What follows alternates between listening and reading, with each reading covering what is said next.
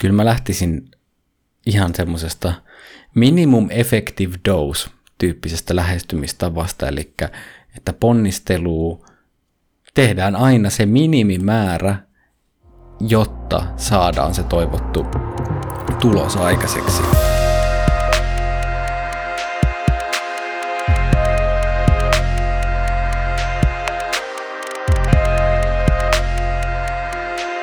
Tervetuloa arvon kuulijat Flow Academia podcastin pariin, joka käsittelee suomalaisten urheilun, työn ja taiteen huipputekijöiden näkemyksiä, kokemuksia, oppeja, toppeja, floppeja ja knoppeja flow-tilasta studiossa täällä etänä minä Jussi Venäläinen ja toisessa päässä Lauri Hegman. Ja tällä kertaa meidän keskinäistä jaksoa.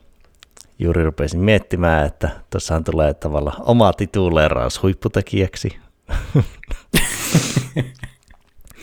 kun ei ole vierasta, mutta se tämmöinen self-entitled olkoon, olkoon nyt jossain määrin ansaittu, tai ansaitaan se tällä jaksolla, jonka teemana olisi, että paljonko flow tarvitsee ponnistelua ja vähän laajemmin ponnistelusta, että kuinka paljon sitä kannattaa ylipäätään olla.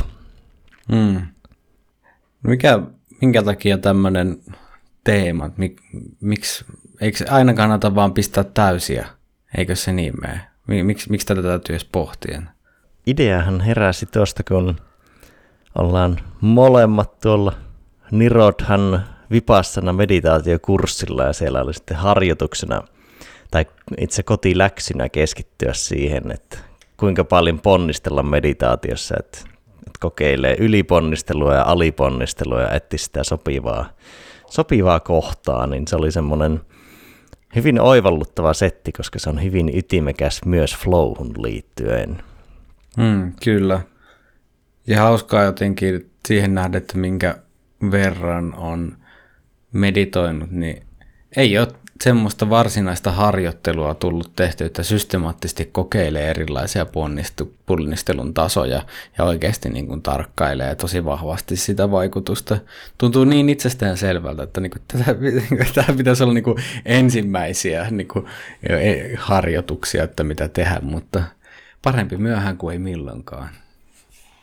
Toit se kuulijoillekin aika hyvä tärppi, että kokeilkaahan meditaatiossa sitä, että yliponnistelette tai aliponnistelette. Ja voi mm. ottaa sille kokonaisen sessarin, että yhden session ajan vetää sitä aliponnistelua yliponnistelua ja katsoo sen vaikutuksia. Niin ei ole kyllä itsekään tullut tehtyä muuten kuin, no ehkä hengitysharjoituksissa on tullut kokeiltua sitä ponnistelun merkitystä, mutta ei tolleen ihan puhtaasti meditaatioon liittyen, niin ei mm. ole tullut.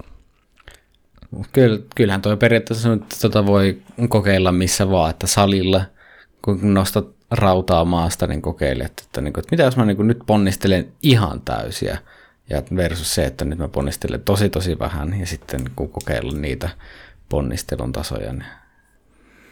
Kamppailulajit on aika timanttinen esimerkki. Ja tanssi. Jep. Kyllä. Elämä. Kyllä. Tämä on hyvä, kun aina joka jaksossa tulee nämä samat esimerkit. Kyllä, joo, meidän täytyy nyt laajentaa, laajentaa tota noin, niin, palettia. Virkkaamisessa voit varmasti tota noin, niin kokeilla erilaisia ponnistelun tasoja. Miten se vaikuttaa virkkaamisen niin kuin työmäärään, montako silmukkaa tulee minuutissa versus laatu myös, että minkälaisia ne silmukat on. Tässä niin kuin osoitan välittömästi suuren ammattitaitoni kyseisellä sektorilla. Tämä on sellainen brute force virkkaaminen. Mm, kyllä. Mutta otetaanpas vähän pohjustelua alkuun, että mitä, mitä ponnistelun eri kulmia on ja käsitellään sitten vähän sitä ponnistelun tasapainon löytämistä ja omia kokemuksia, niin, niin aloitetaan sillä, että mitä sillä ponnistelulla tarkoitetaan? Niin, sitähän voidaan määrittää monella tapaa, että yksi mun mielestä hyvin kuvaavaa sitä, että mitä käytetään esimerkiksi tuolla neurotieteidenkin puolella niin on tämä suorituspyrkimys. Eli pyrkimys jonkinlaiseen suoritukseen ja todennäköisesti tulokseen ja sitten se, sulla voi olla niin kuin eroja siinä intensiteetissä, että kuinka paljon sä panostat, kuinka paljon sä käytät resursseja ja tietosta kontrollia sen suorituksen edistämiseen, sen tuloksen saamiseen. Tämä on ainakin niin yksi tapa, miten sitä voi määritellä. No onks, mit, mitä erilaisia ponnisteluja sä määrittelisit? Se riippuu siitä, että mi, mitä, mitä sä teet, että missä se niin kuin työ ikään kuin tapahtuu. Että, että se voi olla kehollista ponnistelua, eli mä, niin kuin, mulla on niin kuin kehollinen suorituspyrkimys, että mitä mä yritän saamaan aikaan niin kuin tällä, tällä mun lihapaketilla. Se voi olla, että mä voin yrittää, mun täytyy nostaa joku asia maasta tai vastaavaa, mutta sitten se voi olla enemmän älyllinen, älyllistä ponnistelua, eli sitten mä yritän ratkaista jonkun älyllisen ongelman, mutta kaiken kaikkiaan se, että se, se tapahtuu jollain todellisuuden tasolla.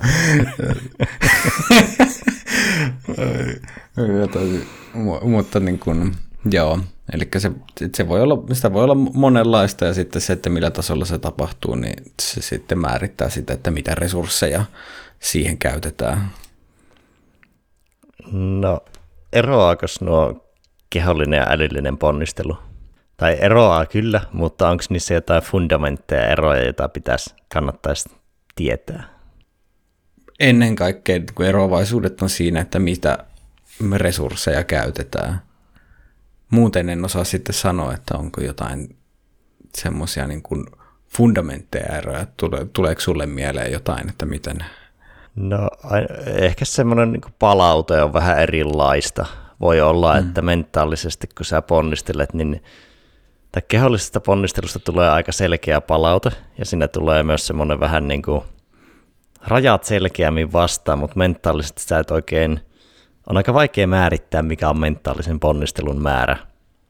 Mm, kyllä. Plus sitten, että siinä se, no periaatteessa siinäkin se raja on tavallaan biologinen ja neurologinen, koska kyllähän mm. sinun aivot vaan väsyy siihen jossain kohtaa, mutta sitä ehkä niin kuin helpom, tavallaan helpompi jatkaa pitkäkestoisesti yli sitä mentaalista ponnistelua. Mm.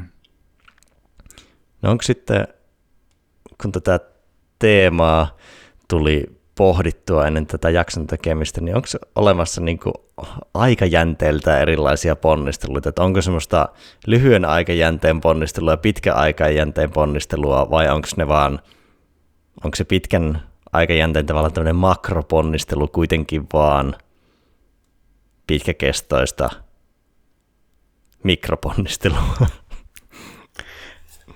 Niin, kyllä siis kaikki niin kuin, todellinen ponnisteluhan tapahtuu aina tässä hetkessä, mutta voihan sitä niin kuin erotella, että niin kuin, jos mietitään tämmöistä makrotason ponnistelua, niin se on se vaan niin kuin pitemmällä aikajänteellä tapahtuvia niin kuin erilaisia ponnistelun määriä, tai niin kuin se, se makrohan muodostuu niistä mikro, mikroponnisteluista, että meillä voi olla semmoinen joku vaikka pitempi jakso, olkoon se nyt vaikka joku työprojekti, niin sitten siinä me voidaan niin kuin etukäteen ja sen aikana hahmottaa sitä, että minkä näköistä ponnistelua se tulee vaatii niin kuin kokonaisuudessa ja mitä sen pienemmät osat vaatii, mutta niin, en tiedä, että onko, onko, onko erottelu onko siitä hyötyä. Ehkä siinä niin kuin, yleensä vaan, niin kuin, että on hyvä tarkastella niin kuin isompaa ja lyhyempää aikajännettä, että kuinka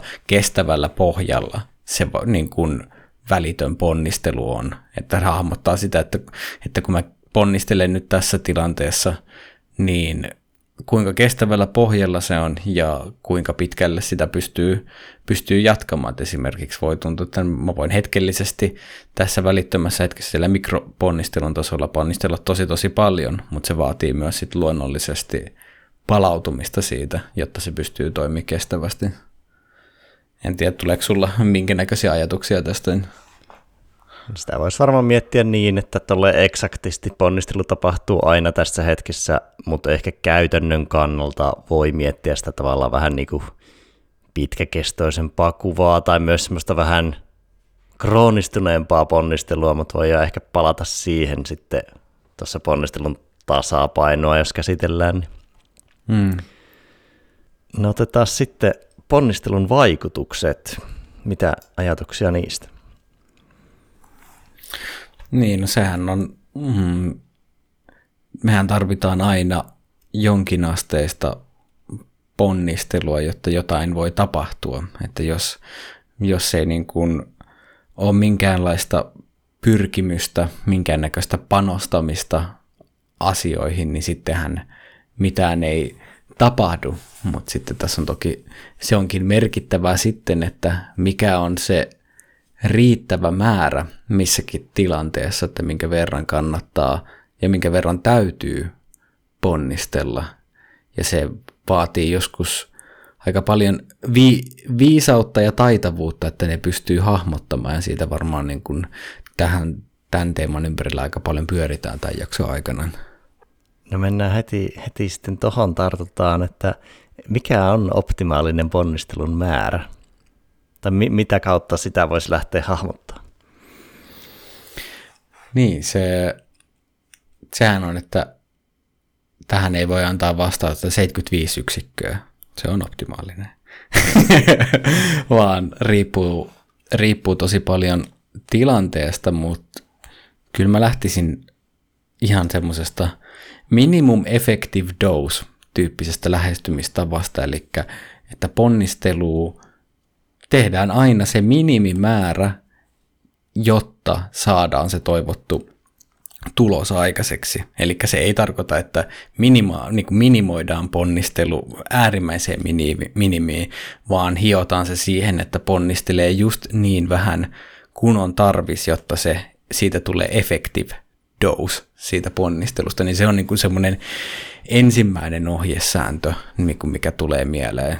Se sitoutuu ainakin heti itsellä ajatuksena paljon siihen, että kun tulee puhuttua virtauksesta, niin virtaustahan jarruttaa kitka. Ja jos ponnistelua on liikaa, niin se yleensä luo kitkaa. Mm. Eli tavallaan tulee vähän niin kuin turhia päästöjä tai semmoista, tulee luotua joko oman pään sisäistä kitkaa tai myös kehollista kitkaa sillä, että vaikka kuluttaa liikaa energiaa mm. suhteessa siihen tavoitteeseen ja tehtävään. Kyllä, just näin. Sitten jos ponnistelee liian vähän, niin sitten ei voi voittaa sitä, nyt vaikka esimerkiksi lepokitkaa, että sä et saa sitä niin kuin kappaletta liikkeelle, koska sä et vaan käytä siihen riittävästi energiaa. Se, se energia ei riitä voittamaan sitä kitkaa. Ja se luo myös mentaalisessa puolessa sen, että äkkiä se huomio alkaa karkailla, mm. jos sä et ole kohdistanut tarpeeksi huomiota siihen tehtävään asiaan. Mm, kyllä. Mutta se, mikä justiin ponnistelun määrässä on tosi tärkeä tiedosta, on justiin se taitotason merkitys siinä. Eli mitä matalampi taitotaso meillä on niin jossain asiassa, niin sitä enemmän se vaatii tietoista ponnistelua. Eli silloin, ja nimenomaan tietoista ajattelua. Eli silloin kun me tehdään jotain, että mikä, mikä tota, missä se tehtävän haaste on korkea suhteessa meidän taitotasoon, meidän täytyy miettiä tosi tarkasti, että mitä mä teen, niin kun vaikka uutta taitoa opetellessa, mä joudun tietoisesti ajattelemaan kaikkia mahdollisia liikkeitä. Otetaan nyt vaikka autolla ajaminen, niin kuin esimerkiksi sitä nyt yleensä käytetään tämmöisessä tilanteessa, niin käytetään nyt sitä, että kun opettelee niin kuin ajamaan autoon, niin sä joudut ponnistelemaan aika paljon, että sä pystyt pitämään ka- kaikki sun tarvittavat manööverit mielessä, että no paina kytkintä, työnnä vaihde sisään, mitä sitten, no sitten vähän kaasua, höllää kytkintä, kaikki nämä sä joudut vähän niin kuin tietoisesti ajattelemaan, ja se vaatii aika paljon ponnistelua ja sun ö, kognitiivisia resursseja siihen, että sä saat niin kuin sen tapahtumaan. Mutta sitten tämmöisessä niin kuin tilassa on, silloin kun sä oot tämmöisessä tietoisen ponnistelua, tietoisen tekemisen tilassa, niin se on harvoin kauhean virtaava, koska sä tietyllä tavalla toimit,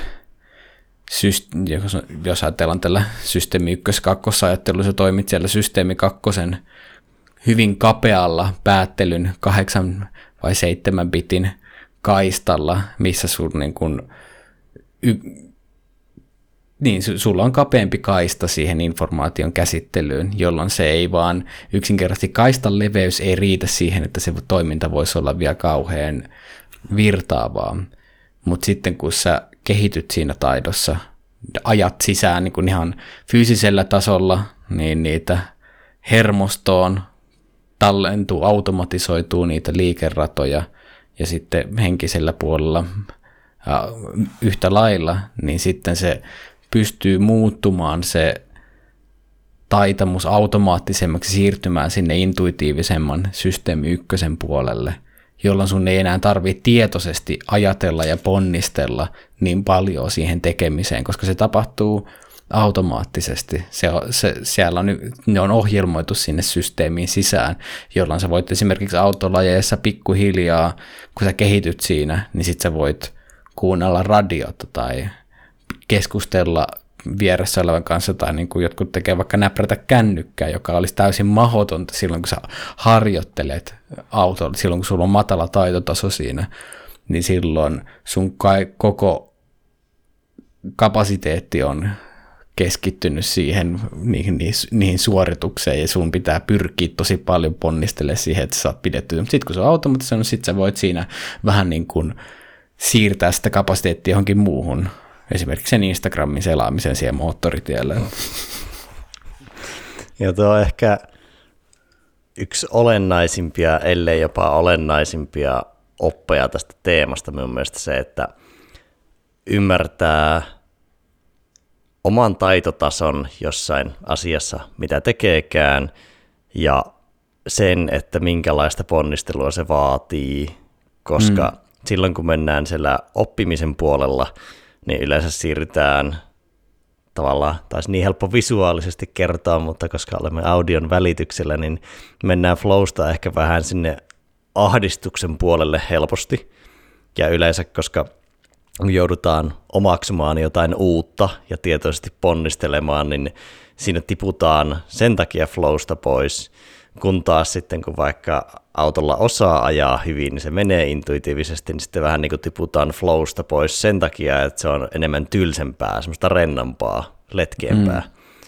Ja välttämättä tuolla normiliikenteessä taitavan kuskin ei edes kannata hakea sitä flowta, että se saattaisi vähän varantaa sitten jo muita. niin joo, kyllä, että sitten kun sitä haastetasoa lähdetään vähän niin kuin omalla toiminnalla vauhtiin nostamalla tai muilla kikkailuilla lisäämään, niin se ei muiden ja oman turvallisuuden kannalta ole välttämättä se paras paikka sille.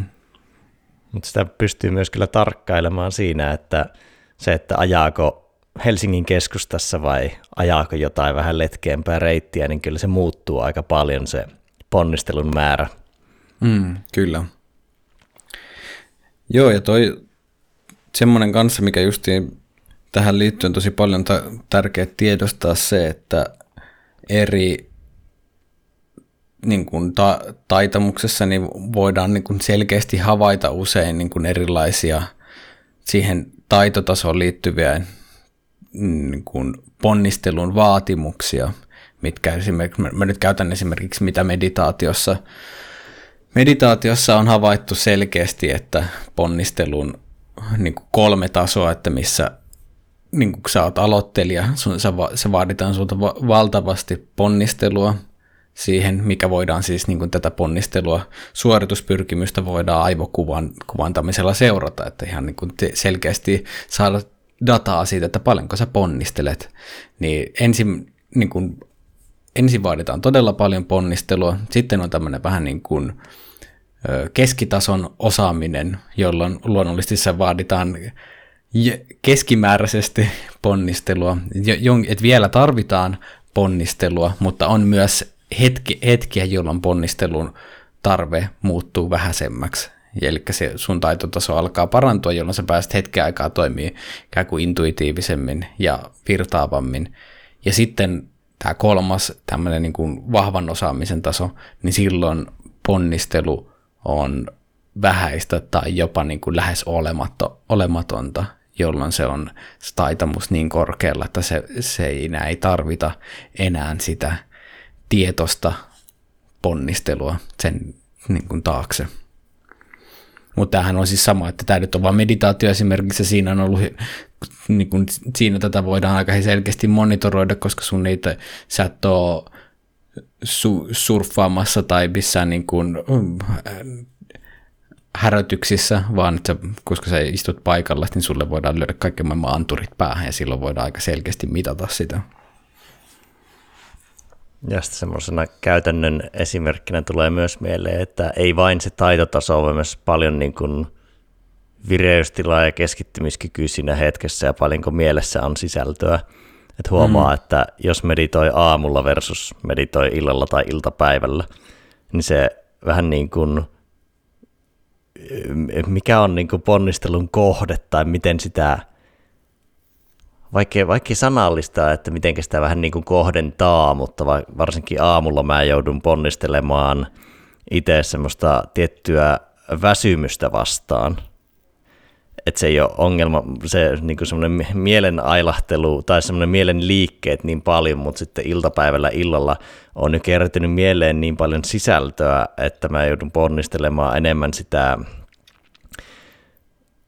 suhteessa siihen niihin vähän harhauttajiin kuin mm, aamulla. Ky- Joo, toi on kyllä tosi tärkeä pointti, että ymmärtää justiin sen vireystilan ja yleensäkin niin kuin elämäntilanteelliset vaikutukset siihen, että minkä verran täytyy ponnistella. Että just esimerkiksi vä- väsyneenä joutuu ponnistelee enemmän ja sitten taas niin kuin tosi skarpissa, niin kuin sulla on vireystila kondiksessa ja kaikki, kaikki muut niin kuin hyvällä mallilla, niin silloin sitä resurssiakin on paljon enemmän käytettävissä ja se on helpommin käytettävissä, niin silloin tuntuu, että täytyy ponnistella vähemmän.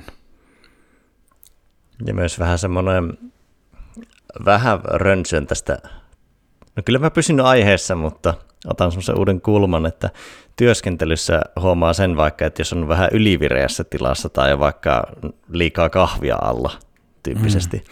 niin silloin pitää tarkkaan miettiä se ponnistelu, että se me yli ja joutuu vähän niin kuin ponnistelemaan semmoista mielen pomppimista vastaan ennemminkin kuin, että olisi energiaa siihen tehtävään, että vaikeus on vaan kohdistaa se.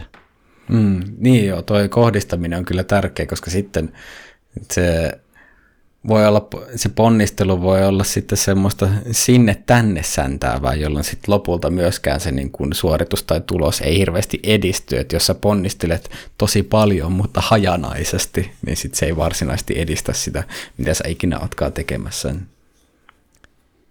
Multitasking. Kyllä.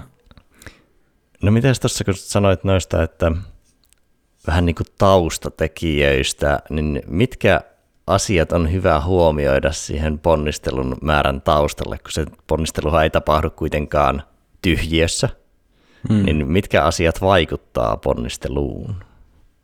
No motivaatio luonnollisesti, se, että miten arvokkaaksi sä koet sen, että mitä sä oot ikinä tekemässäkään. Mitä arvokkaammaksi sä koet sen, niin – mitä motivoituneempi sä oot tekemään sitä, niin luonnollisesti se ohjaa sun ponnistelua myöskin, että jos on tosi arvokasta, sä oot valmis ponnistelemaan sen eteen paljon. Jos se ei ole, sä et koe sitä kovin arvokkaaksi tai mielekkääksi, niin sitten luonnollisesti sä et ole valmis ponnistelemaan hirveästi sen eteen, että se on jo niin kuin merkittävä tekijä, mikä on semmoinen, että mi- mihin voi myös vaikuttaa, että sehän ei ole millään tavalla kiveen kirjoitettu. Esimerkiksi, että jos on joku asia, että mikä ei tunnu, että se ei, se ei tunnu arvokkaalta, niin yksi minkä homon on niin uteliaisuus, että oikeasti sä niin kun pyrit, pyrit kiinnostumaan siitä. Ja tietyllä tavalla, mikä vaatii jonkinlaista ehkä pientä ponnistelua, mutta niin kun avaudut sille, että uteliaisuutta sille asialle, että mitä sä teet, et, niin se voi itsessään jo niin kun helpottaa myös sitä, niin kuin ponnistelua sen eteen, että hei, mistä tässä nyt on oikein kyse. Niin ainakin se on semmoinen, että mikä vaikuttaa taustalla. Ja sitten totta kai justiin vireystila, ihan se, että paljonko sulla on, jos ponnistelu on sitä resurssien sijoittamista, niin myös sitten se, että paljonko sulla on sitä sijoitettavaa, niin se on myös niin kuin tärkeä taustatekijä.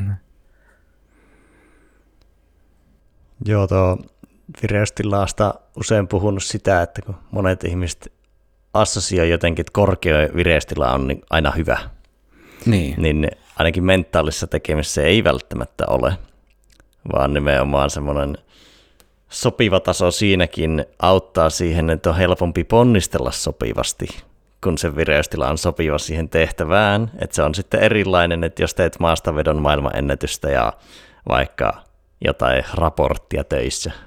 Mm, kyllä. Tästä tulee jotenkin mieleen toi uh, Jamie Wheelin heittämä tämä practical enlightenment, että match state with task, niin se just, että korkea vireystila ei ole aina, jos sä oot superintensiivisessä tilassa ja sä oot sun vanhemmilla käymässä pullakahveilla, niin se ei välttämättä ole paras state siihen hyvinkin niin kuin, ö, ma- matalan haastetason täskiin. Vai, mutta vaihtoehtoisesti semmoinen pullakahvi mielentila ei välttämättä ole silloin paras mahdollinen, kun sä ratkaiset jotain super haastavaa ongelmaa tai jo tärkeässä bisnesneuvottelussa vaikka, että jossa, jossa tota noin, niin kyse miljoonien eurojen kaupasta, niin silloin on ehkä parempi olla pikkasen virittäytyneemmässä tilassa. Pullakahvin mielentila on kyllä loistava termi. Menee käyttöön. Jäin miettimään tästä motivaatiosta vielä sitäkin, että sekin vaikuttaa vähän, että mistä on motivoitunut tai miten on motivoitunut. Että onko mm. motivoitunut sitä itse tekemisestä vai lopputuloksesta. Kyllä, ja joo. lopputuloksesta motivoituminen, motivoituminen saattaa harhauttaa ja tuottaa lisää ponnistelun tarvetta, että voi keskittyä siihen tekemiseen. Joo, toi on, toi on kyllä hyvä pointti. Niin, koska sitten kun sä oot motivoitunut siitä lopputuloksesta, niin sun mieli ei tietyllä tapaa pysty rauhoittumaan ennen kuin se on saavutettu se tulos, mikä voi olla lopulta se kyky, kykenemättömyys ikään kuin ra- rauhoittua, niin voi toimia isona esteenä sille tuloksen saamiselle. Joo, varsinkin silloin, kun se lopputulos alkaa olla uhattuna, mieli alkaa työntää yllättävän paljon kitkaa sieltä, että jos kysyy vaikka urheilijoilta, että jos ne alkaa miettiä sitä kultamitalia, niin siinä on äkkiä soppa sekaisin. Niin, koska lopulta se kuitenkin siirtää sun resursseja siitä, että mitä tapahtuu just nytten johonkin tulevaan ja etenkin tuommoisessa tapauksessa niin kuin johonkin abstraktiin, johonkin mielen, mielen kuviin siitä, että no minkälaista nyt olisi sitten, kun olisi tämä status perässä ja näin. Mutta sitten kun sä toimit tosi vahvan haastetason ympäristössä, niin silloin kaikki resurssit, se on niin haastava se tilanne, että kaikki resurssit tarvitaan siihen tilanteeseen, eikä sinne mielikuviin. Ja varsinkin niin positiiviseen suuntaan ei välttämättä haittaa niin paljon, mutta negatiiviseen suuntaan se potentiaali on aika rajaton, se ahdistumisen mm. ja pelon potentiaali, että sitten jos sä vaikka suunnittelet tulevaa mielikuvaa itsestä podiumilla ja sitten kun se identiteetti alkaakin olla uhattuna sinne tekemisen keskellä, niin siinä on spasmat sekaisin. Kyllä. Yksi tärkeä niin kuin flowhun liittyvä pointti, minkä heitän nyt tähän, koska se no, tuli tähän hyvin pinnalle, niin ponnistelun suhde minään. Ja tämä on siis, että tämä ei ole, mitä nyt seuraavaksi, tämä ei ole vain omaa kelaa, vaan myös ihan niin kuin aivokuvannettua ma- materiaalia. Eli mitä enemmän tapahtuu ponnistelua, eli suorituspyrkimystä, niin sitä vahvemmin ne aivoalueet aktivoituu, jossa tämä meidän konseptuaalinen minä, eli tämä pysyvä minä, niin kuin ajatus minusta tämmöisenä tekijänä, jonkinnäköisenä pysyvänä entiteettinä, niin sitä vahvemmaksi se muuttuu, mitä enemmän on ponnistelua. Tätä on, tätä on ainakin tarkkailtu nimenomaan meditaatio tutkimuksissa, että missä on huomattu se, että silloin kun meditoija alkaa ponnistelemaan enemmän, niin siellä tietyt aivoalueet aktivoituu, että niin kuin tutkijat on voinut sanoa, tai niin kuin voinut huomata, että hei, mitäs nyt tapahtuu, ja sitten meditoija on voinut sanoa, että nyt mä niin kuin, niin kuin ponnistelin enemmän tämän, jolloin se, kun ne minä ylläpitävät aivoalueet aktivoituu, niin silloin tietoisuus rajoittuu, mennään enemmän sinne niin kuin systeemi kakkosen puolelle, sinne päättelevään mieleen, ja kaista kapenee. Ja sitten taas, jos mietitään flow että missä, mitä syvempi on flow niin sitä häilyvämpi on tämä minä-kokemus, etenkin tekijänä ja tämmöisenä tietoisena tekijänä, niin siinä voi myös huomata sen, että just että se liikaponnistelu toimii tosi vahvana flown estäjänä ja myös niin kuin sitten se, se toimii meditaatiossa niin, mutta myös ihan sama, että missä teette, oli se sitten tietotyötä tai taidetta tai mitä tahansa, että kun sä se, lopulta kun sä yrität liikaa, se on se yliyrittäminen, niin sitten siellä on koko ajan se yrittäjä ja se minä, joka yrittää kontrolloida sitä tekemistä, mikä toimii kuitenkin to, taas jälleen kerran liian kapealla kaistalla, eikä vaan yksinkertaisesti pysty sitten saamaan sitä virtaavaa, virtaavaa tulosta. Ja voisi jopa ajatella, että tuo on itse huippusuorituskyvyn ja esimerkiksi urheilun ytimessä. Että käytännössähän urheilukisat testaa sinun ponnistelutasapainon säätelyä. Että mm. tavallaan kaikki saattaa olla, tai suuri osa urheilijoista saattaa olla fyysisesti aika lailla yhtä kyvykkäitä. Tai jos, jos mitattaisiin pelkkää sitä fyysistä kyvykkyyttä, niin sen kannattaisi laittaa johonkin täysin niin kuin suljettuun systemaattiseen koneelliseen kokeiluun, että miten paljon se kapasiteetti, niin fyysinen kapasiteetti kestää. Mutta sitten se tapahtuu urheilutavallan tarkoituksella tapahtuu semmoisessa kontekstissa, joka on vapaa, sinne yleensä kamppailla muita vastaan tai vähintäänkin itseä vastaan, niin se periaatteessa mittaa vaan sitä ponnistelusäätelyä. Hmm.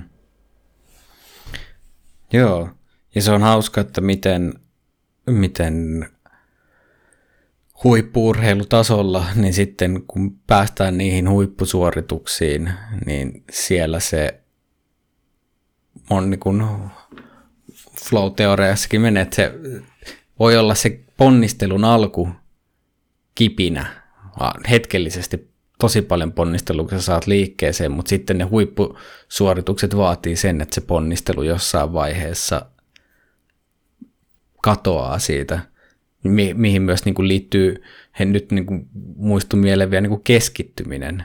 Että niin kuin ponnistelu ja keskittyminen kulkee aika vahvasti käsi kädessä. Että jotta sä voit ponnistella, se on niin kuin johonkin yhtä, sun pitää pystyä keskittyä siihen.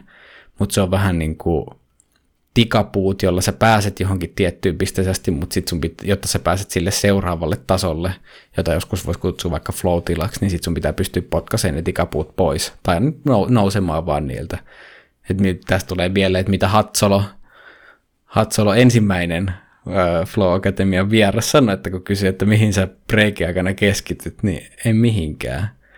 Kuvastaa hyvin, hyvin sit, ja niin kuin Hatsolo, niin kovana tekijänä, niin pystyy ilmeisesti nopeasti droppaamaan siihen tilaan, että omien sanojensa mukaan välittömästi, kun hyppää sinne rinkiin, niin siinä vaiheessa se huomio ikään kuin avautuu. Ja sitten, se, sitten alkaa se tekeminen tapahtua, mikä totta kai justiin vaatii sen, että siellä on aika paljon niitä toistoja alla, että, niin, että se on pystynyt muuttuu semmoiseksi intuitiiviseksi, että se, se, sekin vaatii taitamusten.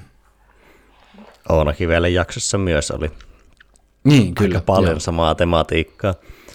Nyt itse asiassa niin kuin suhteellisen tärkeä pohjustus tässä flown vaiheista, olisi pitänyt ehkä ottaa jo jakso alkuun, mutta kertaanpa nyt, jos ei ole täysin tuttua ja katsotaan kehkeytyykö tässä jotain uuttakin infoa, mutta jos flowlla mietitään, että on neljä vaihetta, eli ponnistelu, rentoutus, flow ja palautuminen, niin ponnistelu on siinäkin hyvin oleellinen osa, että on tapahtuu jotakin, jotta aivot ja keho voi mennä huippusuorituskyvyn tilaan.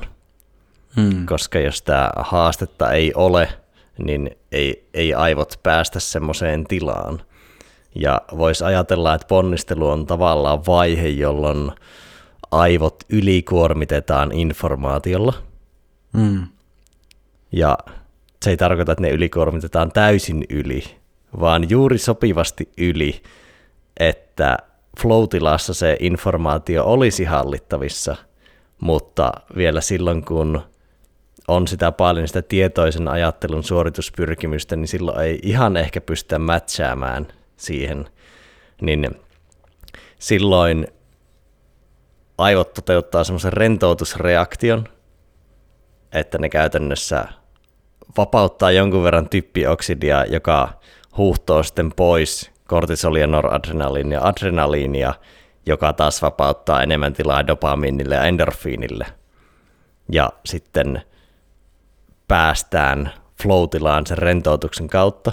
Ja joskus se tapahtuu sinne tekemisen keskellä luontaisesti, mutta sitten jos vaikka ponnistellaan liikaa, niin sitä flow ei koskaan tule, vaan se vaatii vaikka jonkinlaisen mielen ottamisen pois sitä ongelmasta, tai mm. sitten selkeästi sitä ponnistelutason säätämistä siinä tekemisen keskellä, joka voi mm. olla kyllä haastavaa sen keskellä, mutta sitten vaikka jossain urheilussa sä et voi keskeyttää kilpailemista, niin, mutta sitten urheilijat on taas siinä omassa lajissaan niin supertaitavia, että se on sitä hienosäätöpuolta, ja sitä ponnistelua pystyy paremmin säätämään, kun taas aloittelijoilla se ponnistelun säädöt, ne portaat on aika isoja, kun sä säädät sitä ponnistelua. Mm, kyllä. Et ei, osata, ei, ei osata vähentää kolmea prosenttia, vaan vähennetään 25 prosenttia kerralla. Niin, ja niin kuin, heikommalla tasolla binäärisesti, että joko täysponnistelu tai ei ponnistelua ollenkaan. No vielä noista taustatekijöistä kiinnostaa kysyä, niin miten vaikuttaa odotukset? Niin, se on, se on hyvä kysymys ja totta kai se, että jos sulla on tosi isot odotukset siitä, että mitä pitäisi tapahtua, niin se hetkellisesti kasvattaa, niin kuin ainakin oman näkemyksen mukaan, niin hetkellisesti kasvattaa tosi paljon sitä ponnistelua, mutta sitten myös se ei ole kauhean kestävällä pohjalla, että jos ne odotukset ei täytykään, jolloin sitten tapahtuu tosi vahva lopahtaminen, mikä on semmoinen niin kuin itselle esimerkiksi hyvin tuttu etenkin historiasta tämmöinen niin kuin tosi vahva innostuneisuus ja semmoinen niin kuin korkeat odotukset, sit sä laitat hetkellisesti kaikki sisään, mutta sitten kun ne odotukset ei kauhean realistisia, niin sitten se lopahtaa, jolloin se putoo aliponnistelu ja lopulta nollaan, ei ponnistelua, eli asia jää sikseen. Niin se on tosi vahva niin kuin, tommonen, niin kuin merkittävä tekijä, että minkä takia on niin kuin huomannut sen, että odotukset on jossain, niin kuin suurin osa odotuksista on aika turhia, koska ne on aina sit myös sitä niin kuin prosessin ulkopuolista, että sä haet, haet sieltä jotain, niin odotuksen suhteen ehkä se minimum effective dose, että sen verran odotuksia, että mitkä niin kuin voi ohjaa sitä toimintaa, mutta sitten niin kuin lopulta niin kuin suurimmasta osasta niistä niin kuin irti päästäminen on kyllä tosi tärkeää. Ja nimenomaan ehkä semmoista tietystä lopputulosodotuksista, mutta sitten taas mm. ehkä odotuksia suhteessa tekemiseen, niin ne voi olla hyödyllisiä, tai vaikka odotuksia siitä, että oppiminen vaatii ponnistelua. Niin, kyllä. Että tuossa voisi ehkä mennä tolleen vähän laajemmassa tasossa niin kasvun asenteeseen, että se on aika hyödyllistä tuon ponnistelun näkökulmasta – koska silloin ei tule säikähdettyä sitä ponnistelua ja on tie, tiedossa silleen syvällä tasolla tiedossa, jos sä omaat kasvun asenteen ja growth mindsetin, että ponnistelua yleensä vaaditaan kaikessa ja on myös semmoinen syvempi ymmärrys tietyssä määrin siitä, että heikko taitotaso vaatii enemmän ponnistelua ja sitä vaivan mm. näköä. Kyllä, Joo, ehkä se on niin kuin odotuksen suhteen niin realistiset odotukset. se on, se on niin kuin, ja, ja niin kuin viisaat odotukset, jotka perustuu siihen niin kuin todellisuuden ymmärtämiseen, että mitä tarkoittaa, mi, mitä mä voin, niin kuin lopu itsetuntemusta, että mikä on mun taitotaso tässä ja mitä voi odottaa. Mutta totta kai joskus myös sitten, ehkä niin kuin, se realistiset voi olla, niin kuin, se voi helposti mieltää sitten joskus semmoiseksi vähän niin kuin, tai niin kuin realistiset odotukset on vaikeita, koska monesti myös odotukset pystyy ylittämään. Et esimerkiksi se, että minkä, ajat, minkä mä oon mieltänyt monissa asioissa realistisiksi odotuksiksi itselle, niin sit onkin pystynyt ylittämään ne, jolloin ne ei ole niin kuin, ne on osoittautunut vääräksi, niin ehkä odotusten suhtaan myös semmoinen joustavuus, että ei niin kuin pidä niistä ihan hirveän tiukasti kiinni. Ja nuo kaksi asiaa yhdistettynä, eli joustavasti realistiset. Kyllä, joo. Eli koska helposti tapahtuu vaikka niin, että huomaa, kun vaikka suunnittelee oman työviikon, niin ne odotukset voi olla realistisia paperilla. Mutta onko ne sitten joustavasti realistisia siinä hetkessä ja vaikka sanotaan mm. tulee joku iltapäivän kunnon crashi-väsy, niin onko ne siinä realistisia? Vaikka niin, mulla kyllä. olisi niin kuin yleisesti ottaen se työkapasiteetti ja kyky handlata ne. Mm, niin kyllä. just se, että pystyy säätämään niitä lennossa. Kyllä, jep. Ehkä vielä tuosta kasvuasenteesta tuli se mieleen, että se auttaa myös aika paljon sitä, että joissain asioissa jaksaa ponnistella, koska sä et välttämättä tiedä siitä lopputuloksesta tai mitä sen ponnistelun takana on. Mm. Että jos mietitään muuttumatonta asennetta, fixed mindsettiä, niin tavallaan siinä, sellaisen omaava henkilö tarvitsee aina tavallaan selkeän lupauksen, että rupeaisi toimimaan. Hmm. Että polku pitäisi olla aika selvä, kun taas kasvun asenteen omaava on utelias ja halukas haastamaan itseään, tietämättä välttämättä, mitä sen ponnistelun toisella puolella on. Hmm, kyllä. Ja nyt, nyt tulee mieleen lisää noihin niin kuin taustalla oleviin asioihin, niin turvallisuus, psykologinen turvallisuus ja luottamus on aika me, paljon vaikuttaa siihen, että kuinka paljon kokee tarvetta ponnistella. Eli se, ja tämä on semmoinen, että tätä voi ajatella niin kuin semmoisissa yksittäisissä tekemisissä, mutta myös laajemminkin elämässä. Että jos on vahva psykologisen turvallisuuden ja niin kuin, tai laajentaisin sen jopa sen psykologisen, vahva niin kuin turvallis, kokonaisvaltainen turvallisuuden ja luottamuksen kokemus, niin se luo yleensä edellytyksiä sille, että ei tarvii ponnistella niin paljon, koska silloin sä luotat siihen, että sun ei tarvitse kontrolloida kaikkea, eli siis sinulla viittaa nyt siihen tietoisen mielen osaan, joka ajattelee, että minä olen täällä, minä, minä, minä teen näitä asioita, niin silloin kun on vahva turvallisuuden kokemus, niin silloin voi luottaa siihen, että asiat tapahtuu, vaikka niihin ei tietoisesti ole näpräämässä, mikä niin kuin yksittäisessä niin kuin tekemisessä, että esimerkiksi se, että kun sulla on vahva luottamus siihen, niin kuin siinä vaiheessa, kun sun autolla ajotaito on kehittynyt, sä luotat siihen, että sun ei tarvii ajatella ja tarkkaasti keskittyä esimerkiksi, no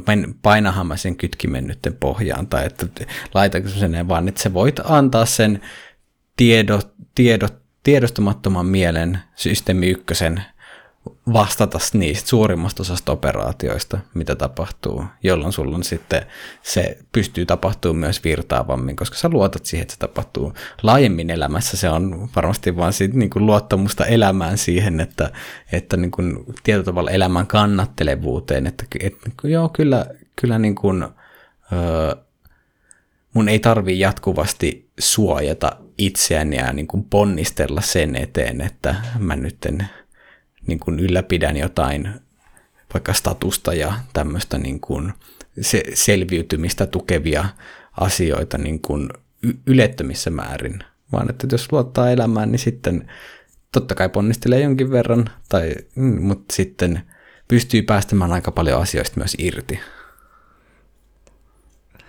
Kyllä, ja heittäisin tuohon jopa, että myös luottamus kuolemaan edistää optimaalista ponnistelua. Kyllä, Joo, va- varmasti. Joo, jos, jos on semmoisessa tilassa, että ei pelkää kuolemaa, niin silloin varmasti se, se toimii aika hyvänä tällaisena ö, ylimääräisen ponnistelun filterinä. Tuosta turvallisuuden merkityksestä ja luottamuksen merkityksestä heti tuli mieleen esimerkkinä työyhteisöt. Niin se, että jos ei ole turvallisuutta ja luottamuksen kokemusta, niin ihmistähän yliponnistelee tosi paljon. Ja ne yrittää näyttää kiireisiltä ja tärkeiltä ja ne kertoo koko ajan, kuinka paljon ne on tehnyt töitä ja ne haluaa näyttää toisille, että katsokaa, minä tein tämän ja esimerkiksi näyttävät esimiehilleen, eivät välttämättä muille, mutta esimiehilleen, että minä tein tämänkin ja katso miten hyvin minä tämän tein ja hakevat sitä kautta sitä turvallisuutta. Mm. Plus toimivat tosi kiireisesti. Että kyllähän kiireen kulttuuri on niin kroonista yliponnistelua, mm, kyllä. joka osittain yleensä kumpuaa jonkinlaista turvallisuuden puutteesta, ei välttämättä suoraan siellä yhteisössä, mutta vähintäänkin yksilötasolla. Että sä kompensoit sitä sinun turvallisuuden puutetta sillä, että teet tosi paljon, jolloin mm. sä koet hallinnan tunnetta. Erittäin, erittäin on point nosto, todellakin. Tällainen suomalainen yhteiskunta. Ei, eikä vain, ei vain suomalainen, vaan sanoisin jopa, että öö, maailma, moderni maailma on niin kuin jollain tapaa niin kuin tii, tiivistelmä tuosta. Ja sitten voidaan mennä niin kuin syvemmille leveleille miettimään sitä, että mistä tämä kaikki johtuu, että mikä, mitä kohtaan lopulta sitä turvattomuutta koetaan ja millä sitten, miten niin kuin pyritään luomaan sitä kontrollin, kontrollin tunnetta. Tietysti se on aika aika biologisesti koodattu se tietyn asteinen yliponnistelu ja turvattomuus ja pelon tunne, koska se on vain edistänyt selviytymistä. Käytännössähän me ollaan yliponnistelijoiden jälkeläisiä. Niin, kyllä. Koska ne on todennäköisemmin jääneet henkiin. Niin, siis se, joo, tämähän se on, että evoluution kannalta se evoluutio suosii mieluummin yli kuin aliponnistelua. No miten, ponnistelun tasapainon hakemisesta tuleeko vielä ajatuksia? Joo, kyllähän sitä voi niin kuin, että jos mennään semmoiseen vähän niin kuin konkretiaan, että vähän niin kuin, että millä tavalla sitä tasapainoa voi lähteä, lähteä hahmottamaan, niin hmm, no jos mietitään vaikka, niin kuin, että miten voi havaita sitä, että mitä on, mitä on tota, mitkä on yliponnistelun tunnusmerkkejä, niin se niin kuin just, että ren, rentous katoo ja niin kuin, äh, kehollinen ja mentaalinen rentous katoo, alkaa tulla niin kuin ahdistusta, kiristystä, tuntuu tilan, tilan katoamista, semmoista, että niin kuin tuntuu, että on liian vähän aikaa, energiaresursseja, mitä tahansa, ja niin kuin vahva niin kuin är, ärtyneisyys, niin kuin tämmöinen ylianalysointi. Ylimielisyys on ollut semmoinen, että minkä on niin huomannut, vaikka että silloin kun yliponnistelee, niin myös niin kuin helposti alkaa tulla jonkinnäköistä, niin kuin, voi havaita tämmöistä niin kuin ylimielisyyden kasvua, eli vaan sitä semmoista ajattelua, että on parempi kuin muut, tai tekee niin kuin erottelua muihin siinä mielessä, että kuinka – paljon parempi on jossain, mikä on yleensä se ei kestä kauhean syvää tarkastelua näin, mutta siinä hetkessä voi tuntua tosi niin kuin vahvasti niin kuin ylpeältä. Käytännön tasolla tota voisi varmaan miettiä niin, että kun siitä yliponnistelusta tulee semmoista ekstra hallinnan tunnetta, niin se johtaa siihen tunte, niin kuin kykenevyyden ja hallinnan tunteeseen mahdollisesti yli äyräiden. Että mm. vaikkapa jos painaa, grindaa kovasti töitä, niin tulee semmoinen olo, että minähän pystyn vaikka mihin ja sitten puukkaa sen kalenterin jatkossakin täyteen. Mm, kyllä. Joo, ja se on niin kuin semmoinen, että mikä toimii hetken aikaa, mutta monesti sitten elämä antaa kyllä sitten palautteen siinä vaiheessa, kun ne odotukset menee yli äyräiden, niin, tai niin kuin, e, niin kuin epärealistisiksi siltä suunnalta, niin sitten monesti se jossain vaiheessa tavalla tavalla niin homma palaa, aj- ajaa seinään ja palaa loppuun tavalla tai toisella.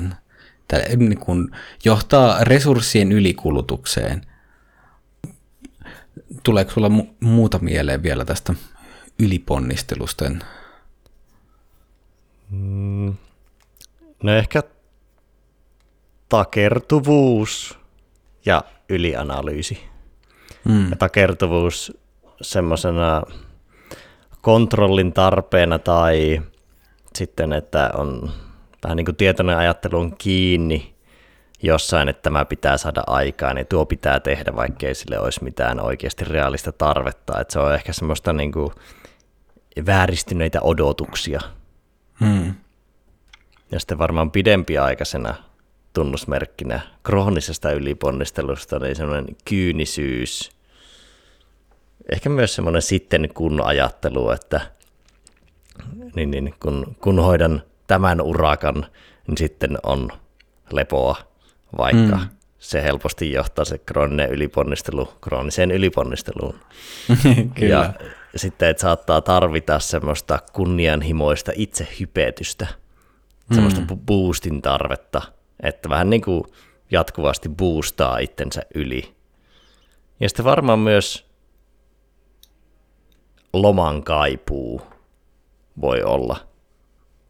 Että on semmoinen niin kuin ylenpalttinen loman kaipu, että nyt on kyllä loman tarpeessa. Niin se on aika hyvä merkki mm. siitä, että on Joo. kroonisesti yliponnisteltu. Joo, ja toi on niinku, mä mietin silleen käytännön tasolla, että miten se voikaan itse huomata, niin on just, että tulee semmoinen, se on vähän niin kuin semmoinen obsessiivinen, niin kuin pakkomielteinen tila, jolloin sun huo, tietoisuus on tosi rajattu, sun onnellisuus on sijo, niin kuin hyvin, hyvin kapeassa jossain objektissa kiinni, ja sen objektin saa, saavuttaminen se niin on, se määrittää, että oletko sä onnellinen vai etkö ole mikä voi niin kuin, se, se, voi olla niin kuin, se voi olla ihan missä tahansa niin jossain työtehtävässä, tai mulle se, mun nyt on helppo niin kuin miettiä skeittaamista vaikka siinä, siinä mielessä, että se on se yhden, yhden trikin saa onnistuminen. Ja tämän trikin voit korvata jonkun sun elämässä joku saavutus, mutta sitten kun se ei onnistu, niin sitten kun alkaa yliponnistelemaan, niin sitten sä muutut koko ajan vakavammaksi, ärtysämmäksi ja niin kun sä vaan keskityt siihen enemmän ja enemmän, että nyt mun on pakko saada tänne. Mitä en, niin, sanan pakko käyttäminen ja kiireen tuntu, ne on aika hyviä indikaattoreita. Mitä enemmän ne lisääntyy, niin sitä enemmän on todennäköisesti myös kyse yliponnistelusta. No, tuo onnellisuuden ankkurointi, semmoista sitten kun onnellisuus. Mm, jep, just näin. No mitäs aliponnistelu voisi sisältää? No aliponnistelu, että jos jos niin kuin yliponnistelu on liian tiukka, siinä huomio tietoisuus on liian tiukka ja kapea, niin aliponnistelussa se on niin kuin liian avoin siihen nähden, että minkä verran niin kuin pystyy, missä pystyy ikään kuin navigoimaan. Että se on sitten semmoista tasa, tasapaksuutta ja harhailevaa. että silloin sä oot vähän niin kuin – jos yliponnistelun tilassa sä oot niin kun tiedät ylitarkasti, että juuri tänne mun pitää mennä, niin sitä aliponnistelun tilassa sä et oikein niin kuin tiedä, mihin sä oot mennä, vaan se on niin semmoinen eksyneisyyden tila. Että sitten se niin semmoinen harhailun tila, missä ei ole oikein varma, että niin kuin mitä, mitä tota pitäisi tehdä. Ei ole, vaikka, jos olisi joku aavistus siitä, niin sitten siinä ei pysy riittävän pitkään keskittyneenä siinä tekemisessä, vaan että sä nostat jotain ja lasket sen saman tien, koska se ei onnistu ja se on semmoista niin kuin, sitten taas velttoutta. Joo, ja sitten pidempiaikaisena tulee mieleen just semmoinen tietty apatia ja irtonaisuus. Mm. Ja kaiken, kaiken vaivalloisuus. Joo, kyllä. Et e, ehkä semmoinen niin kuin voisi ajatella, että sekä yliponnistelun että aliponnistelun tietyllä tapaa adaptoituu. Jep. Ja niistä on molemmista vaikea päästä irti. Silleen, että se vaatii aika niin kuin siitä adaptoituneesta tavasta poikkeavaa käyttäytymistä. Et Kyllä. Yli, yliponnistelijoiden on hirveän helppo sanoa aliponnistelijoille, että ponnistelkaa nyt, ja aliponnistelijoiden yliponnistelijoille, että relaatikaa nyt. Jep, just näin. Joo, ja se, se on niin kuin jännä, että miten niin kuin vaikka tämmöisessä niin kuin kroonisessa aliponnistelun tilassa, niin silloin siellä monesti unohtuu se, että energia myös syntyy käyttämällä sitä. Että jos et sä, käy, jos et sä mm, niin kuin, käytä mihinkään energiaa, niin sä et myöskään energisöidy.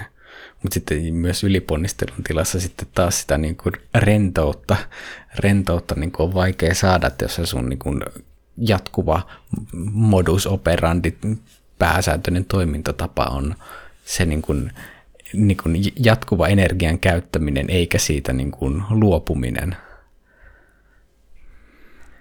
Joo, ja sitten ehkä pitkäkestoisena aliponnistelu, niin tulee sellainen tietty autuuden tavoittelu. Että hmm. kaikki olisi helppoa, mutta sitten jos mennään tosi pitkälle, niin se menee siihen, että kyllä asiat ponnistelua vaatii, niin se johtaa helposti niiden asioiden kaiken välttelyyn, mm. koska kaikkea ei voi tehdä täysin rennosti ja vaivattomasti. Että se niin. vaivattomuus on usein työn tulosta tai ponnistelun tulosta. Niin, ja ihan flow-tilassakin juuri se ponnistelu johtaa siihen vaivattomuuteen, mutta ponnistelu ei ole vaivatonta. Mm, kyllä. Joo, se on, toi on ehkä niin kuin, tuossa tiivistyy paljon, että tämä, jo voidakseen olla vaivaton täytyy nähdä jonkin verran vaivaa. Mutta tässä, tässä, tässä onkin se niin kuin elämän nerokkuus, että se ei tarkoita, että nämä täytyy nähdä kaiken aikaa vaivaa, vaan se vaatii sen hienovaraisen ymmärryksen, että mikä riittää, mikä on, jos niin kuin tullaan full circle sinne niin kuin podcastin alkupäähän, että mikä on se minimum effective dose, niin se, se niin kuin, siinä se taito onkin, että sä et voi lukittautua yhteen tekemisen ja olemisen tilaan, vaan että sä, näy, ne, sä, sun, sä tarvit toisaalta kykyä nähdä sitä vaivaa, ponnistella, mutta myös kyvyn irtautua siitä. Joo, ja sitten niin kuin ymmärrys rentoudesta. Se, että sekä yliponnistelijat että aliponnistelijat saattaa väärin ymmärtää rentouden. Mm. Että yliponnistelijat ajattelee, että rentous on mitään tekemättömyyttä, ja aliponnistelijat no, tavallaan saattaa ajatella samoin, mutta rentous on periaatteessa tietyn asteista jäntevyyttä, tai semmoista, rentous on kapasiteetti. Mm, kyllä. Ja sinun täytyy esimerkiksi omata tietyn verran työkapasiteettia tai vaikka jossain jutussa vaikkapa fyysisessä suoritteessa sinun pitää omata voimaa, jotta sä voit tehdä jonkin asian rennosti. Mm, kyllä. Niin tavallaan rentous kyvykkyytenä ei löydy sillä, ettei kykyjään käytä.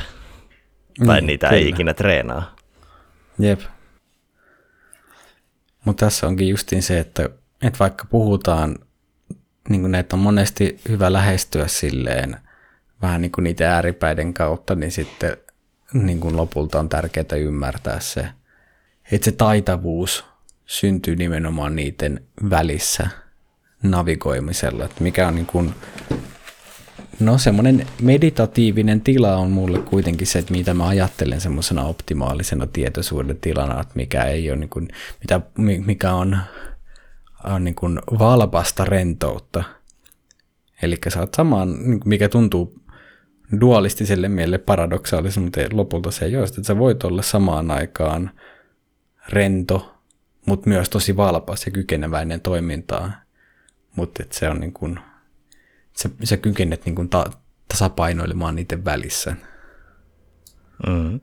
No nyt kun meillä tässä näin alkaa kello näyttää sen verran, että voidaan siirtyä niin, tämän podcastin viimeiselle etapille ja mennä näihin tämmöiseen niin kuin, niin kuin henkilökohtaisiin oppeihin, niin mitä sulle tulee niin kuin mieleen niin kuin omasta oppimisesta, ponnistelusta, tällän, mitä tähän, tähän päivään mennessä on kertynyt?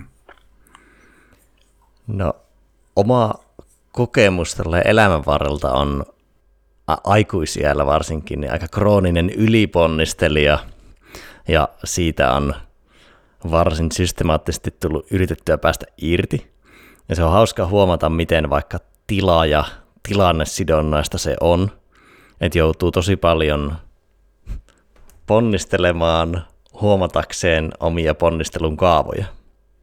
Mutta se on kyllä myös se, niin kun, se extra effortti on tuottanut aika paljon tulosta siinä, että on pystynyt ainakin jossain määrin vähentämään sitä yliponnistelua ja semmoisia yliponnistelun ajattelu- ja käyttäytymismalleja, että se ei ainakaan kroonistuisi. Et totta kai eri asioissa on sitä aika paljon hakemista, mutta kun siitä on tullut tietoisemmaksi, niin on pystynyt systemaattisesti vähän kitkemään sitä. On varmaan myös niitä vähemmän, mutta on niitä aliponnistelunkin sektoreita itsellä olemassa, mutta kyllä se yliponnistelu on ollut semmoinen, mihinkä on joutunut aika paljon fokusoimaan ja ehkä varsinainen op, tai pääoppi on varmaan se, että kyllä se on vaan vaikea löytää se sopiva ponnistelun määrä. kyllä. Mikä on auttanut siinä sopivan löytämisessä? Jos pitää yksi sana valita, niin kyllä se on se rentous ja rauhallinen lähtökohta, koska silloin pystyy yleensä löytämään sen pienimmän tehokkaan vaivan. Hmm. Koska jos lähtee jostain muusta lähtökohdasta, niin yleensä päätyy myös säätelemään ponnisteluakin yli tai ali. Hmm, kyllä. Mut rento lähtökohta auttaa lisäämään sopivasti sitä ponnistelua löytämään sen sopivan rajan. Joo, se on aika hyvä. Että niin kuin asiat lähtee ja palaa rentouteen. Joo, tuo on, tuo on kyllä hyvä. Joo. Mitäs, mitäs sulla? Mulla on silleen, että mä en ole täysin niin kuin painottunut yhteen ääripäähän niin kuin elämässä, niin kuin tällä, niin kuin jos mietitään niin kuin omaa historiaa, vaan mä enemmänkin ollut molemmissa ääripäissä, että ollut krooninen yli- ja aliponnistelija, joka riippuu vähän konteksteista. Ja mm, mitä niin kuin nyt tässä tuli vielä mieleen, että mikä siinä on ollut, niin kuin mä ajattelen, niin kuin, että koulu on hyvä esimerkki siitä, että koska koulussa pärjäs niin kuin, niin kuin suht helposti vähäisellä ponnistelulla, niin ei oppinut ponnistelun taitoja ihan samalla tavalla. Ja sitten niin kun elämässä nyt oli silleen, että ei ollut tietyllä tavalla siunaus ja tietyllä tavalla kirous, että ei ollut niin kuin tarvetta niin kuin nuorempana, ei ollut pakkoa ponnistella, niin sit sitä ei niin, kuin niin nopeasti oppinut. Mutta sitten no, vanhetessa ja hieman viisastuessa, niin sitä alkaa niin kuin, no ensinnäkin ymmärtämään sen taitavan ponnistelun taidon ja mm, ehkä niin kuin nykyään se liittyy tosi paljon arvoihin. Eli niin kuin mä mietin niin kuin jossain vaiheessa niin kuin ehkä ihannoi enemmän semmoista niin kuin ponnistelua, mikä toimii jonkinnäköisenä niin kuin kompensaationa aikaisemmalle alemmuuden tunteelle siitä aliponnistelusta, niin sitten jotenkin luonnollisesti hakeutui sinne yliponnistelun päätyyn, mutta nyt niin kuin miettii viisasta ponnistelua, eli mikä on vahvasti sidoksissa arvoihin, eli niin kuin tiedostaa, että mikä on, mikä on arvokasta, niin sitten sen mukaan niin kuin panostaa myös niihin niin kuin arvokkaisiin asioihin, niin kuin ne löytää ne vähäiset, mutta arvokkaat asiat ja ponnistella niiden eteen viisaasti, niin se on aika semmoinen niin kuin ytimessä. Tuo on erittäin kova nosto tuo arvo, arvosektori.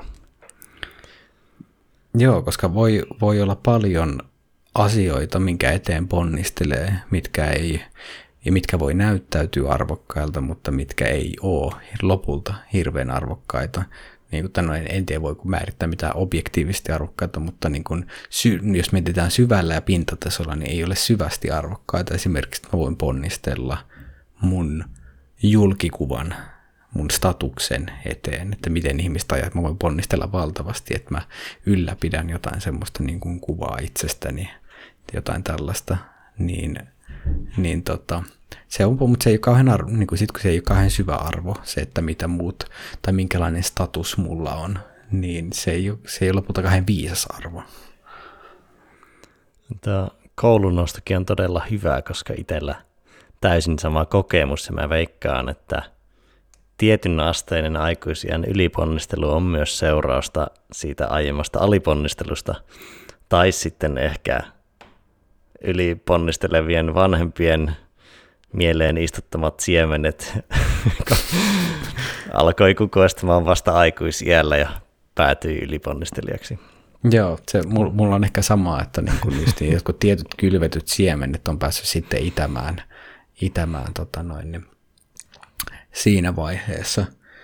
Ja semmoinen tärkeä nosto ehkä vielä tähän niin kuin liittyen turvan kokemukseen on ollut sitten se, että koska on ollut paljon niin kuin psykologista turvattomuuden kokemusta, niin mikä on näyttänyt eri, näyttäytynyt erityisesti sosiaalisissa tilanteissa tosi vahvana yliponnisteluna sitten, että niissä tilanteissa on sitten taas ollut semmoisessa ylimonitoroinnin ja vireyden tilassa tosi herkästi, jolloin on tosi vaikea chillata ja olla niin kuin easy, easysti sosiaalisissa tilanteissa, koska niin kuin yliponnistelee siinä nimenomaan paljon liittyen siihen, että yrittää jollain tavalla niin kuin täyttää jotain niin kuin odotusta tai niin kuin luoda jotain tietyllä, antaa jotain tietynlaista kuvaa sen sijaan, että olisi vaan oma itsensä ja niin kuin antaisi vaan mennä, niin sitten yrittää niin kuin monitoroida, no mitä hän nämä nyt ajattelee, mitä hän nämä nyt toivoo ja millä tavalla pitää, niin se on sitten taas ollut semmoista vahvaa yliponnistelua ja hyvin ei-virtaavaa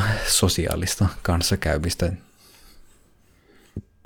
Joo, se voi kyllä olla aikamoinen jarru, mutta siinä on varmaan, mä veikkaan, että sosiaalisessa puolessa kaikilla ihmisillä on se oma hakemisensa. Ja varsinkin lapsena ja nuorena siinä on aika iso niin kuin, hakemiskulma siinä ponnistelussa. Kyllä. Mutta sitten on helpottanut, että mitä help- niin kuin helpompi on olla omassa kehossa ja mielessä ilman, että sitä täytyy niin kuin ruveta sen kummin muuttaa suuntaa tai toiseen, niin se on aika hyvä yli, niin kuin paineventtiili ylimääräiselle ponnistelulle. Tai aliponnistelulle. Kyllä, joo, sit, joo tärkeä pointti. Että se, on, se on just näin. Mutta meillä alkaa tosiaan tässä aika, aika näyttää siltä, että vä- vältetään, vältetään yli- ja aliponnistelua, ylivenyttämistä tai alivanuttamista ja todetaan, että ponnistelun suhteen olemme saavuttaneet jonkinasteisen minimum effective dosin tietotasolla, eli toivottavasti tässä tässä paketissa on nytten tarjoutunut jotain sellaista, mikä auttaa ennen kaikkea taitavan ponnistelun säätelyssä. Joten näihin sanoihin, näihin tunnelmiin paketoimme tämän podcastin kotitehtäväksi arvon kuulija, niin voit tarkkailla, millä tavalla ponnistelu näyttäytyy elämässäsi. Öö, onko taipumusta kallistua jompaan kumpaan ääripäähän liikaa, liian vähän tai molempiin kenties. Ja kokeile, käytännön, käytännön ko- harjoitus, kokeile, mitä ikinä teetkään, kokeile ponnistella maksimissa, lähes nollissa ja hienosäätää ja katsoa, että millä tavalla se vaikuttaa työn tulokseen ja ennen kaikkea omaan kokemukseesi. Olemme puhuneet, ei muuta kuin sopivan vaivatonta päivänjatkoa sinulle kuulija. Kiitos.